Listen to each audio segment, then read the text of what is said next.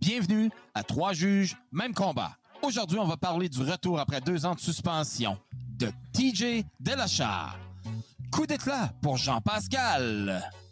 Du retour en force de Mishia Tate et quelques mots sur le surdoué Machachev. Jeff Jeffrey va nous parler du combat Jermel Carlo versus Brian Castano et du potentiel combat de Yves Ulysse Jr. contre Batir Djokombaev. Et c'est un départ. How does someone become a boxing judge? That, that's a very interesting question, and it's a very easy answer. I would go to a fight, I'd sit there keeping score, and I used to say to myself, "Boy, I'm pretty good at this." So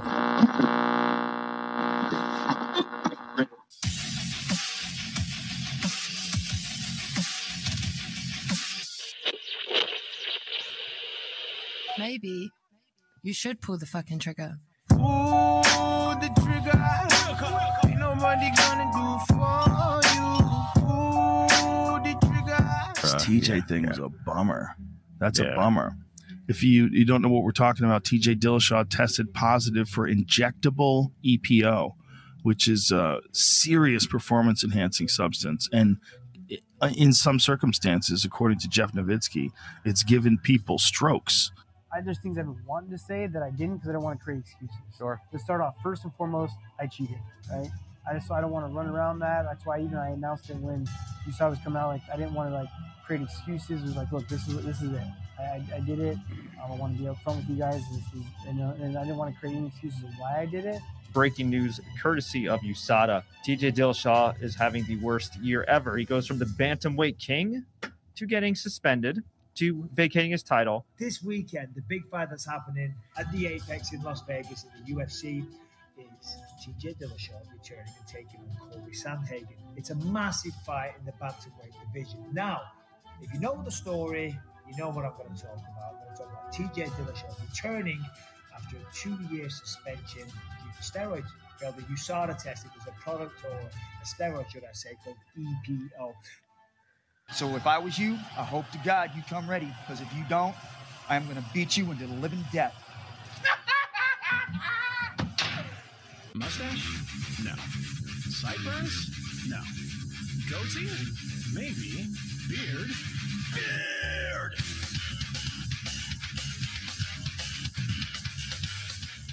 Hey, Barbu, ça va bien, mon ami? Hey, mon chum, t'es le roi des intros. Fait que On va te Barbu. le dire, là. merci, merci, j'apprécie. Solide, solide. Les clips que t'as amenés de Joe Rogan, j'adore ça. Les vrais fans de MMA qui nous suivent, dont euh, Samouraï MMA, salut à vous autres en passant. Ben Oui, à Merci beaucoup de nous avoir mis sur votre euh, Mhm. site Internet. Wow! Mon chum euh, Jeff me dit ça. Ben, on était supposé se parler, on ne s'est pas parlé cette semaine. Mais bon, bref, euh, c'est à cause de Ben mon chum. Jeff Jeffrey. Euh, merci à Samouraï. Ben oui, ben en oui. fait, merci Samouraï, mais en fin de compte, en fin de compte, après deux jours, Barbu est sorti du Costco. Il est de retour! hey, Barbu, on passe ça à soir en grand. Écoute, euh, on sait tous, euh, justement, euh, euh, TJ euh, Dillashaw a été euh, suspendu pendant deux ans. Deux ans de suspension. Écoute, c'est long. Euh, on parle d'un retour, Barbu? Exactement. Pour ceux là, qui n'ont pas suivi, TJ Dillashaw, ancien champion des 135, il s'est battu aussi pour la ceinture des 120 125 contre Henry Cejudo. Il a perdu, Hmm. mais il était champion incontesté des 135 livres. OK? Oui. C'est une bête dans le ring. TJ Dillashaw, c'est le retour de TJ Dillashaw. Lui, à l'époque, il s'était fait pogner pour. euh, il était suspendu deux ans euh, par la US, USCDA Ouais. pour de. Ouais. Euh, l'épaule, là, euh, pour vous rappeler, c'est ce que Geneviève Janson prenait euh, à l'époque en vélo. Jean-Pascal aussi. Jean-Pascal aussi. Là, c'est la pire drogue que tu peux prendre pour les fighters de MMA. Pas les stéroïdes qui vont te donner de la force. Là, ça va te donner du cardio jusqu'à demain Ah. matin. là. Ouais. Ça va te donner du cardio d'un triathlon, d'un gars qui fait du triathlon. C'est pour ça que les gars de MMA détestent tous ceux qui ont été pris à l'épaule. Ben oui. Et puis, euh, TJ Dillashaw, il y a certaines fois qu'il a pris de l'épaule, puis il l'a dit justement en entrevue. Oui. il en prenait tellement, ça épaissit tellement le sang que son sang devenait comme de la mélasse. Ouais. Puis il a déjà fait une crise de cœur aussi, TJ Dillashaw, en prenant de l'épaule. Mais là, ce qui est intéressant, c'est pas la première fois dans l'histoire, mais on va vous rappeler quelque chose. Un des plus grands combattants Milo de l'époque, Mauricio Shogun Rua, dans le temps du Pride, était à côté sur l'épaule parce qu'au Japon, il y a, il y a- tu prends l'épaule que tu peux, tu- que tu veux, Ouais. tu prends les stéroïdes que tu veux. Oh! Il n'y en a pas de testage. Là. Ça n'existe pas. OK? C'est c'est un autre. C'est une autre planète. Là. Oh, ouais, nous, ouais. on pense en Amérique du Nord que tout tourne autour de nous parce que nous, on se regarde le nombril, mais Ouais. c'est pas vrai. Là. Il y a ailleurs que l'Amérique du Nord sur la planète. Là. Je vous l'annonce déjà. Là. Ouais, ouais. OK? Euh, au Japon, des années 80, euh, début des années. euh, milieu des années 2000, je dirais, excuse-moi. Ouais, OK. Mauricio Shogun Rua dominait les Milo 205 livres, OK? Ouais. C'est un combattant imbattable. Mais à l'époque, il était sur l'épaule à côté. OK. Puis quand il a fait un, un revirement vers le UFC, ben là, il était testé. Fait que plus de stéroïdes, plus d'épaule. Mhm. Ben, Shogun Rua, c'était plus le même combattant. Non. Donc, j'ai hâte samedi, j'ai hâte de voir TJ Delisha samedi Ben oui. au Apex Center à Las Vegas, Nevada. Ben oui. Donc, Corey Sanhang chez les 135 livres. Il faut rappeler une chose aux gens, là. Une chose très importante. TJ Delisha revient samedi, mais il ne Ben. revient pas contre un piment, là. Il ne revient pas contre un deux de pique, là. Non, non, c'est un fighter, là. Corey c'est un des trois meilleurs des 135 livres présentement. Puis le gagnant de ce combat-là s'en va pour le combat de championnat par la suite. Contre Sterling qui ne mérite pas la ceinture ou contre Peter Yan, un de ces deux gars-là. OK? OK. Euh, le- ce combat-là a cette importance-là. Mais là, il faut rappeler quelque chose de, de l'adversaire de TJ Dillashaw qui revient après deux ans sans avoir combattu. Corey Sanang, à son dernier combat, a battu une légende qui s'appelle Frankie Edgar. Un gars que tu ne peux pas knocker. Ben, Corey l'a knocké avec un flying knee, avec un coup de genou Ouais. dans les airs, à même pas deux minutes du début du combat. C'était très rapide, oui. Euh, ça n'arrive pas avec Frankie Edgar, ce genre de. Si tu fais ça, c'est parce que tu es un combattant exceptionnel. Ouais. Il y a aussi, avant Frankie Edgar, son autre combat avant, ça contre Morales, un gars qui est euh, sixième au monde. Quand Ben, il l'a knocké avec un flying euh, head kick sur la tête, sur la tempe, en fait. Oh, boy. Donc, Corey Sanhang, il gagne toujours ses combats de façon, on dirait en chinois, le dramatic fashion Ouais, de façon ouais. dramatique. Ben, c'est ça, Corey Sanhang. C'est un blanc. Il a de l'air de rien. Il a de l'air d'un comptable. Tu vois-tu le genre de gars, là? Il a de l'air d'un comptable. Mais, mais dans la cage, c'est un animal. C'est un fucking beast. C'est un autre genre d'animal. Ben, ça va être un combat intéressant, Barbu. Écoute, euh, Ben oui.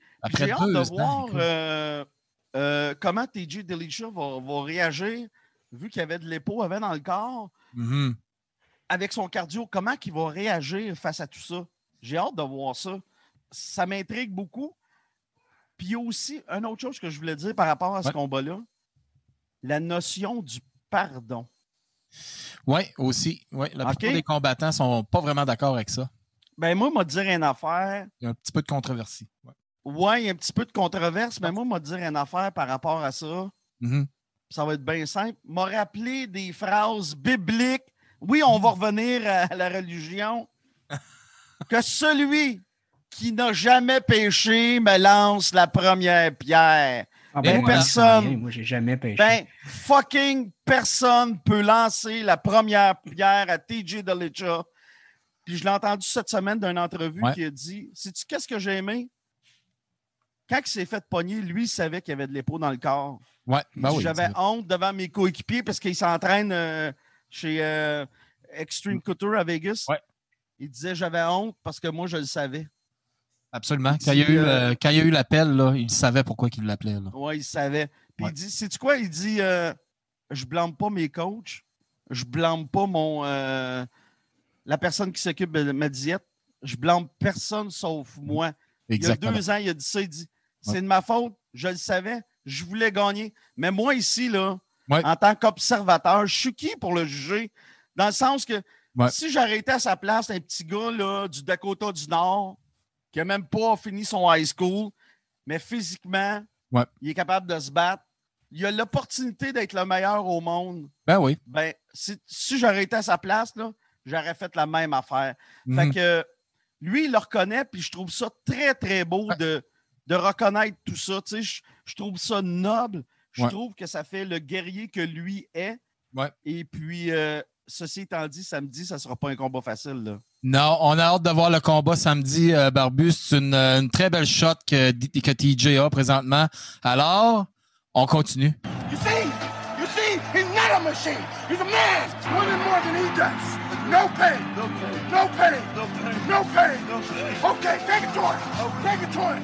Take it to him. Where's the county map to go in the wall of her? Let's stick in the shinty bowl, the brick, the brack, the crack, and all. Let's call it an Irish pub. Caffrey's hard, Kilkenny, a pound, the Guinness, pint, the cabbage, crap, the I don't wanna be paddy track. We'll call it an Irish pub. Et le monde de la boxe a été secoué au Québec avec euh, toutes les annonces qu'on a eues de Jean-Pascal qui a fait euh, des stéroïdes. Alors, euh, un autre coup d'éclat sur Jean-Pascal présentement. Jeff Jeffrey, vas-y mon ami. En passant, euh, je veux poursuivre sur Delicia. Delicia a fait quelque chose. euh, Je veux faire un lien avec ce que Barbu a dit parce que c'est très important. Delicia a quand même été assez humble pour avouer qu'il a pris de l'EPO, avouer qu'il a triché. Mhm, Euh, exact, c'est la première étape. Puis ça, c'est le tout le contraire que qu'est-ce que Jean-Pascal fait présentement, qui s'isole dans un monde de menterie. Parce que quand tu, quand tu mens, faut que tu, tu bâtisses ton mensonge. Fait que ces murs sont bâtis, puis ces murs sont en train de s'effondrer. Donc, l'isolation de Jean-Pascal, de ses fans, de la vérité, de ses partisans, de sa gloire et le respect se poursuit. Ça s'est poursuit aujourd'hui. Puis Oui. C'était inévitable. Puis pour les gens qui disent Hein, T'as pas de source, t'as pas de source. Regarde, euh, Oui, on a entendu ça, oui. tu sais, euh, moi, j'avais Non, dit non. que selon mes sources, Stéphane Larouche va, va larguer euh, Pascal dans les prochaines heures. Et c'est exactement ce qui s'est passé. Ça fait 11 ans que je fais ça. Je suis désolé de le rappeler. Ouais. C'est pas une question de manquer d'humilité. C'est une question de mettre les, les cartes sur table. Puis derrière, que, que, que m'en est témoin, mes, mes trunks en arrière de James Bone Crusher Smith, signé par James Bone Crusher Smith en passant. Ben, on poursuit là-dessus. Frédéric Duchesneau de la presse a fait une entrevue avec euh, Stéphane Larouche en, en- en- en- en personne. Yes. C'était inévitable, puis c'était seulement une question de temps parce qu'on s'entend que là, c'est- tombé. là. Il n'y a pas rien qui Ouais. va revenir pour Pascal. C'est quatre substances. L'EPO, euh, Barbu l'a très bien expliqué. Carl, l'autre jour aussi, c'est un suivi assidu. C'est quelque chose qui est persistant. C'est quelque chose qui demande un suivi. Tu ne peux pas t'en rendre compte ou tu es endormi en maudit là, que ça arrive. Là. Ben, mais, hein? Donc, une, cer- une question, question, la question qui brûle, la question à 1000 dollars, le million dollar question, Yes. c'est est-ce que la Rouge savait que Jean-Pascal s'injectait de l'EPO? Puis moi, je veux répondre à ça. Hi, ouais. Euh, je connais Stéphane Donc, Larouche depuis des années personnellement. Stéphane Larouche a connu mon père avant moi.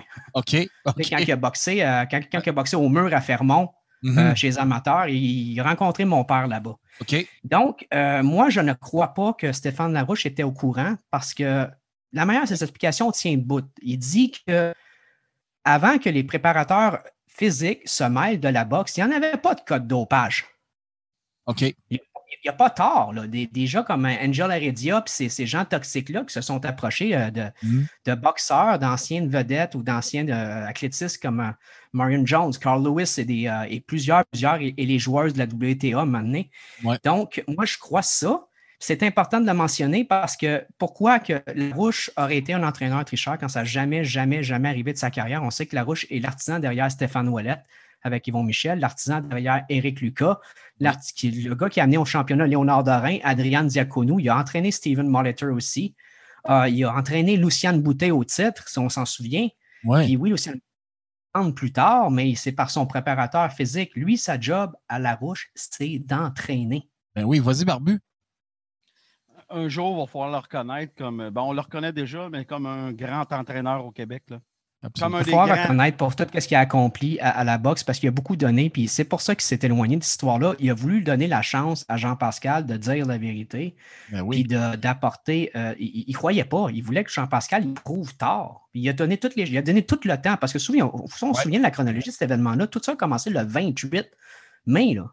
Le Ouais. PO s'est sorti le 3 juin. On est rendu le 20 juillet. Hey. Donc, tout a été donné, puis euh, il ne veut pas être associé à quelqu'un qui est toxique. Fait que euh, l'isolation de Jean-Pascal, comme je le disais, se poursuit. Donc, c'est pour clore le sujet. Hey, merci, Jeff, justement. Euh, hey, Barbu, tu voulais nous parler du retour en force, justement, de, de Meshia. Meshia Tate.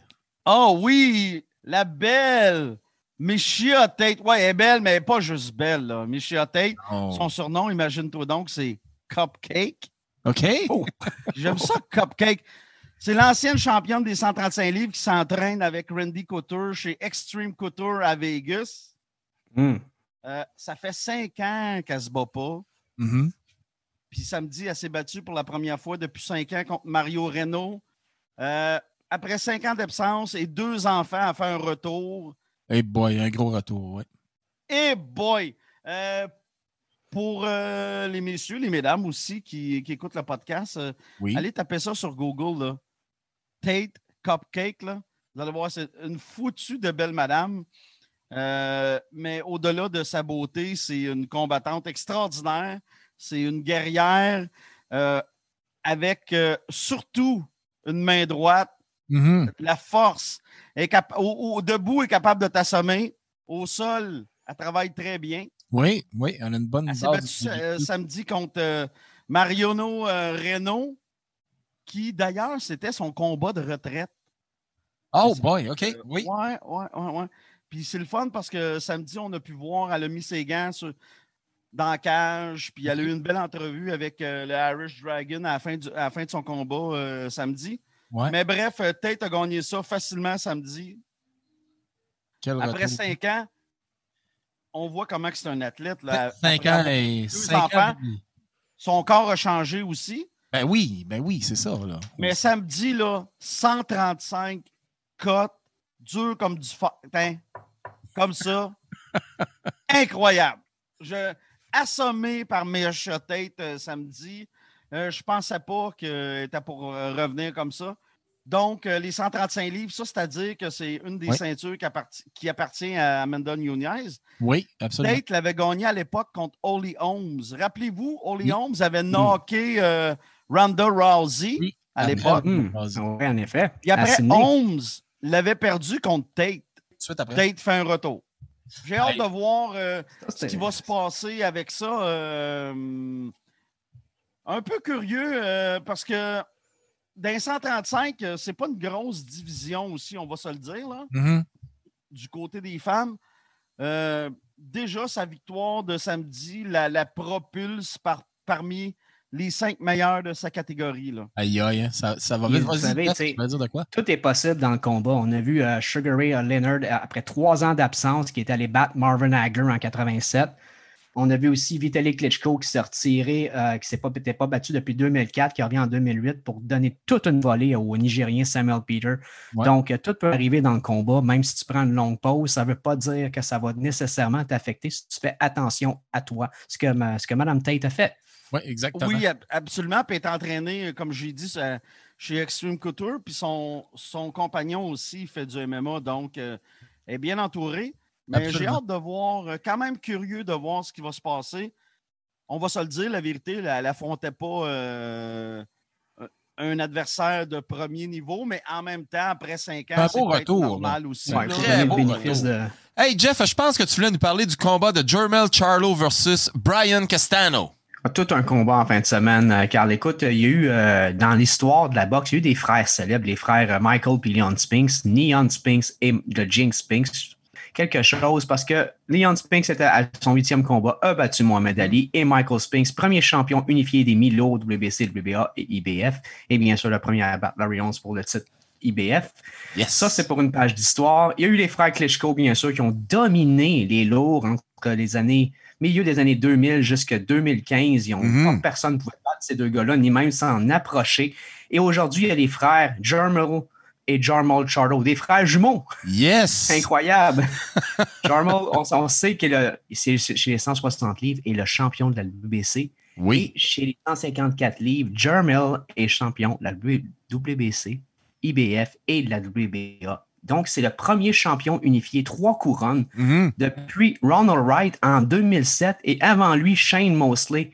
Il a réussi l'exploit en 2020 quand il a battu nul autre que Jason Rosario. Et avant ça, il avait battu Tony Harrison pour prendre le titre WBC. Donc, il a unifié les Eh trois titres après 13 ans qu'il y avait eu un genre de vide dans tout ça. Il s'est battu contre Brian Castrano qui a 17 victoires, aucune défaite, 2 nuls, 12 KO. Et lui est le champion WBO des 154 livres. Oui. Mais il y a une grande expérience amateur, puis c'est là que je veux m'en venir. OK. Castrano a quand même gagné les Jeux panaméricains en 2011. Il, il a fait toutes sortes de tournois internationaux ensuite de ça. Et qu'est-ce qui me sautait aux yeux, ça a été la conférence de presse que Charlo a, a déclaré que l'expérience amateur, moi, l'expérience amateur, c'est pas vraiment important, ça, l'expérience amateur. Oh il dit, boy. ici, c'est les professionnels. Les professionnels, ça se passe d'une autre façon, puis je vais vous le montrer dans le ring. Erreur. Et mon Dieu, que de la surprise a failli, il a failli l'échapper à cause de ça. Ben oui. Mais quelle Il est erreur. rentré dans le ring avec un minding que ça allait être facile. Mhm. Et il s'en est tiré tout juste avec une nulle controversée qu'il n'a pas mérité. Il Ouais. ébranlé au, au troisième round. Castrano a fait le sortir au troisième, il a fait le sortir au neuvième, il a fait le sortir même au douzième. Ça a été très dur pour Charlo d'établir une certaine crédibilité après les enneries qu'il avait dit à la conférence de presse. Puis, dans les à personne, j'aime quand même Charlo. Je trouve qu'ils sont très, très excitants, les frères. On appelle les Lion Brothers. Oui, oui, oui. Ils ont accompli quand même beaucoup pour, euh, tu sais, quand je regarde le, le PD Jarmel, il y a des victoires contre nul autre comme Josh Elson, Mhm. John Jackson, Austin True. Il a été battu par Tony Harrison. Il a vendu, il a vengé sa, sa- sa défaite contre Tony, euh, en prenant la victoire à Tony Harrison. Ouais. Mais là, il est en train de dénigrer un certain parcours amateur d'un boxeur. Puis Mhm. je pense à ça, il y a eu beaucoup de grands boxeurs qui ont eu des parcours amateurs très étoffés comme Mohamed Ali, Ben, Joe. Fraser, Lennox Lewis, Mm. Tommy Morrison, Mike Tyson même, Roy Jones Jr., Mm. Floyd Mayweather Jr., Oscar de la Hoya, Léonard, euh, Léonard Dorin qui avait deux médailles euh, de bronze, Ben oui. Sugar Ray Leonard. Donc, euh, mais c'est vrai, mais qu'est-ce qui s'est passé d'après moi, c'est que Jermel a regardé les exceptions dans l'histoire que des gens qui avaient des expériences amateurs, mais ça n'a pas élevé chez les professionnels. C'est des, exceptions. Il y en a eu. Des gens comme David Reed, Davy Moore, Pete Radermaker, ici au Québec, Benoît Godette, que ça n'a pas élevé Mhm. quand il était une terreur chez les amateurs. Hercules Kevelos, aussi une terreur chez les amateurs. Ça n'a pas levé chez les professionnels, malheureusement. Et pour moi, le cas le plus célèbre, Audley Harrison, qui était supposé être vu comme le successeur de Lennox Lewis, médaillé d'or olympique, Mm. et ensuite, pour les Anglais, arrive chez les professionnels pas capable de prendre un coup, pas Mm. capable d'en donner un. Donc, on en est là. Charlo s'en tire avec un verdict nul qu'il n'a pas mérité contre Castrano. Mm-hmm. Il va avoir revanche parce que c'est les quatre titres qui étaient en jeu WBC, WBA, WB WBO Mhm. et IBF. Pas facile à dire tout ça ensemble. là. Non, oui. Mais, Mais, mais- mais, euh, néanmoins, les quatre titres vont être à l'enjeu encore une fois parce qu'il faut qu'il y ait justice, puis il n'y a pas Mhm. de justice euh, euh, samedi dernier. Ben, tu sais, c'est- quand même euh, ironique que, tu parles de ça parce qu'on a, on a eu une entrevue justement avec euh, Yves Ulysse euh, de Montréal et on- il parle de, son, de, de, de sa carrière amateur. Vraiment euh, a été une chose importante dans sa vie parce que il va rencontrer encore une fois les personnes qui ont combattu euh, amateurs euh, dans le prochain futur, dans le professionnel. Alors, euh, c'est- quand même à prendre au sérieux euh, le, le- le parcours amateur. Là. Le parcours amateur, c'est faut que tu prennes les deux au sérieux, ton parcours amateur, comme ton parcours professionnel. Puis euh, l'expérience, ça ne s'achète pas. non, ça s'acquiert. Ça s'acquiert. Oui. Donc, tu, tu, tu l'apprends dans le ring, l'expérience, que ça soit amateur ou non. Puis il y a Mhm. des gens qui arrivent à transposer la différence entre la boxe amateur et la Mhm. boxe professionnelle. Il y a quelque chose, va en parler plus tard dans un autre podcast. Oui, absolument. Mais il y a, il y a- il y a un, il y a un gap ce que tu franchis, il y a une certaine étape que tu franchis, mais quand tu arrives à transposer, je regarde juste ce que Lennox Lewis a fait, par exemple. Ouais. Il est devenu, euh, devenu une légende, mais Sugar Ray Leonard était le darling des Jeux de 1976 à Montréal. Mhm. on sait que sa carrière après a été euh, une carrière étincelante. Ben Donc, oui. il faut pas, il faut pas dire, jamais dire, OK, l'expérience amateur de c'est- l'autre, ben garde, c'est pas grand-chose, c'est de l'amateur. Ouais, My c'est- God. C'est une grave C'est de la erreur. boxe pareil, c'est du combat pareil. C'est Exactement. comme on peut voir, euh, ça a été une grave erreur et ça, ça lui a explosé dans la figure. En effet. Écoute, euh, je crois que Barbu, euh, il voulait nous faire, euh, nous donner un petit mot euh, sur le surdoué euh, Matchachev. Puis là, Barbu, il va falloir que tu m'aides là-dessus parce que son nom, j'ai vraiment de la misère à le prononcer. Islam Makachev. Hey, merci beaucoup. Hey, faut savoir une chose sur I- Islam Makachev. Il vient de l'école de Habib Murgoumedov. OK? OK, Oh, je son connais ce gars-là. Ben oui. Ils s'entraînent ensemble. Habib, on le sait, il a 29, vic- 30 victoires, aucune défaite. euh, Ouais. Puis on dit que Makachev, là, il est encore meilleur. Ah, bon, ouais. Mais Barbu, c'est quand même des, des, des, des, des souliers assez, assez, assez gros à chausser, ça. Ouais. Magomedov, c'est pas Mais, Hall hey, of Famer, for sure. Ouais, ouais ben, sais-tu quoi? Pour avoir vu les sept derniers combats de Makachev, qui sont sept victoires, aucune défaite, Mhm. euh, samedi, il n'a pas battu un pied de céleri. Là. Il a battu Moïse, un Brésilien, Ouais. 14e au monde. Très solide. Très solide. Euh, très solide. Puis il l'a dominé totalement. Là, le... Moïse, ça avait de l'air d'une euh, d'une petite fille de maternelle. là. Il avait de l'air d'un pantin un peu. Il était pas Ouais, il s'est fait Ouais. dominer. Euh, je suis pas sûr que ma référence est bonne, là, mais bon, la petite fille Ah, on, on la comprend. alors, alors, tes prédictions, tu crois que Maka- Makachev. Au euh, niveau des 155 livres, c'est l'émule de Habib. Euh, il a tous les outils dans son coffre pour dominer. Contrairement à Habib, Makachev est capable de se battre debout. Mhm. C'est ça la différence entre les deux. C'est Habib 2.0. Euh, Est-ce qu'on Habib peut l'appeler Makachev la machette? avec sa lutte. Mais Makachev, là, il est capable de, il est capable de te battre debout. Là. Il a déjà knocké des gars. Là. Ouais, ouais, il est pas C'est juste pas bon. le cas de. Habib. Là. Ça fait toute une différence. Là. Ben. Mais en même temps, je te dis ça, les 155 livres, là, Mhm. c'est la meilleure division au UFC. Oublions pas, il y a le Diamond Dustin Ouais. Poirier qui est là. là. Ouais, il y a le ouais. champion euh. Charles Oliveira qui est là. Mhm. On, on va encore rouler sur euh, les, euh, les effluves de Poirier contre euh, Mr. euh, McGregor. Oui. Mais à un moment donné, McGregor, on va le tasser, là, puis on va arriver aux vrais, aux vrais combattants du 155, là, qui sont Justin Gadji, qui sont Tony Ferguson, qui sont Mm. le Diamond Dustin Poirier et qui sont Islam Makachev. Absolument raison. Puis j'ai hâte qu'on tasse Conor McGregor là, là un Oh, Irlandais avec si peu d'humilité que ça. Va- C'est- Hey, une Hey. nuisance, là. Ah, Jeff, exactement. Va vendre ton rhum, là. Va vendre ton Propel 12, là. On est bien content pour toi, man. Mais c'est Ça représente Hey. tellement mal mon peuple. là. J'ai- mais, non, mais, non, mais, ta minute. J'ai beaucoup aimé McGregor, Conor McGregor. Il a, fait il a donné des le, le MMA. Ouais, au début, Mais au là, début, il, au début, il parlait en notre nom. Au début, il parlait en notre nom. C'est c'est- qu'est-ce qu'il avait dit? We're not here to take part, we're here to take over. Au début, il parlait au nom de l'Irlande, puis à un moment donné, il est devenu égocentrique, il est devenu. Ouais, il était endurable. là. Là, là, c'est juste de l'argent. Là, c'est juste Ouais, de l'argent. là, c'est un, mil- la un passion. milliardaire. Ouais. C'est correct qu'il soit milliardaire, puis il mérite tout ça parce que c'est un businessman, puis il a réussi à faire sa patente. Mais là, on parle de combat. Il n'est plus dans ce minding-là, dans cet état d'esprit-là, d'aller se battre dans une cage. Il n'est plus là, là. Il n'est plus là. Non. Eh ben, on a hâte, on a hâte de- on a hâte de voir les prochains combats euh, de, M- de Monsieur Makachev, euh, qui, qui est ben, Islam. Islam Makachev, qui est Yes. une. euh, oui, ben, on a hâte de voir ça. Une Ouais. bombe. Une bombe. 29 ans. Une bombe. Hey, on a vu passer Barbu cette semaine euh, des. euh, ben, il y a une question. On a vu ça sur Twitter, moi, et- moi et Jeff, euh, passer des Twitter qui, qui prédis, des, des prédictions d'un potentiel combat de Ulysse, Yves Ulysse et Bâtir. Alors, qu'est-ce que tu en penses, Jeff? J'aimerais ça que tu nous parles de ça encore. Ben, au début, je n'étais pas. On a posé la question, puis quand j'ai donné mon opinion, je me suis fait ramasser. Pourtant, la question était ouverte. Je n'ai jamais vraiment compris Question pourquoi que, quand je donne une opinion, la question était légitime.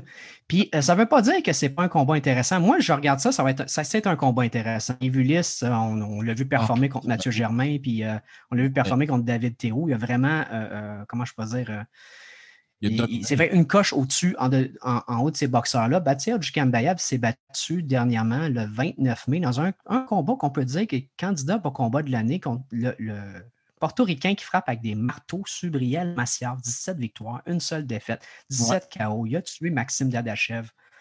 Euh, ça, c'est, c'est, c'est, c'est terrifiant quand tu vois ça. Mais Eh euh, oui. le combat était très excitant, mais Bâtir rentrait d'un coup. puis il s'est fait sortir au huitième, il a chuté au quatrième, puis c'était quand même un, un arrêt, un, un arrêt assez violent. C'était un combat qui a été très difficile pour lui parce que tu sentais les coups rentrer, des coups sourds, comme si on frappait sur un marteau, comme si on frappait avec une masse. Poum, poum, poum.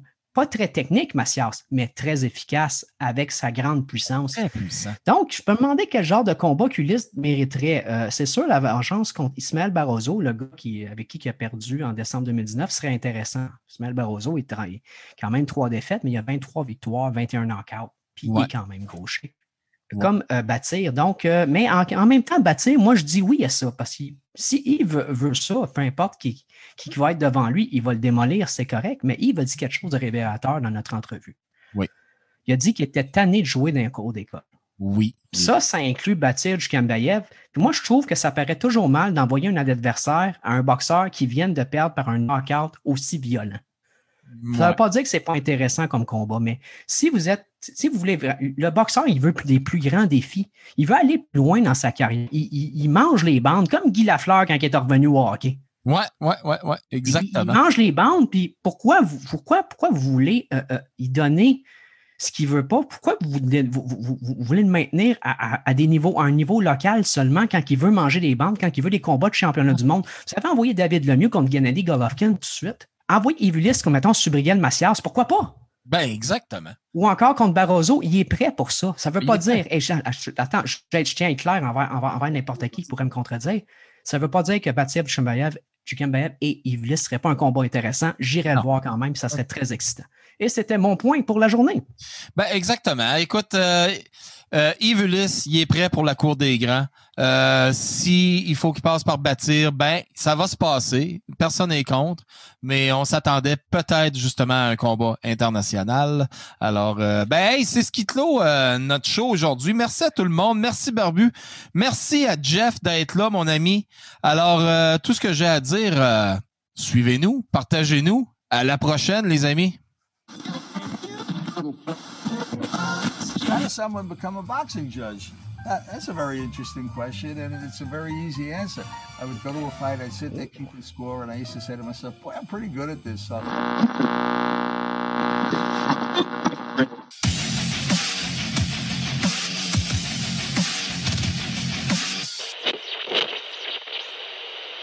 Maybe you should pull the fucking trigger. Pull the trigger.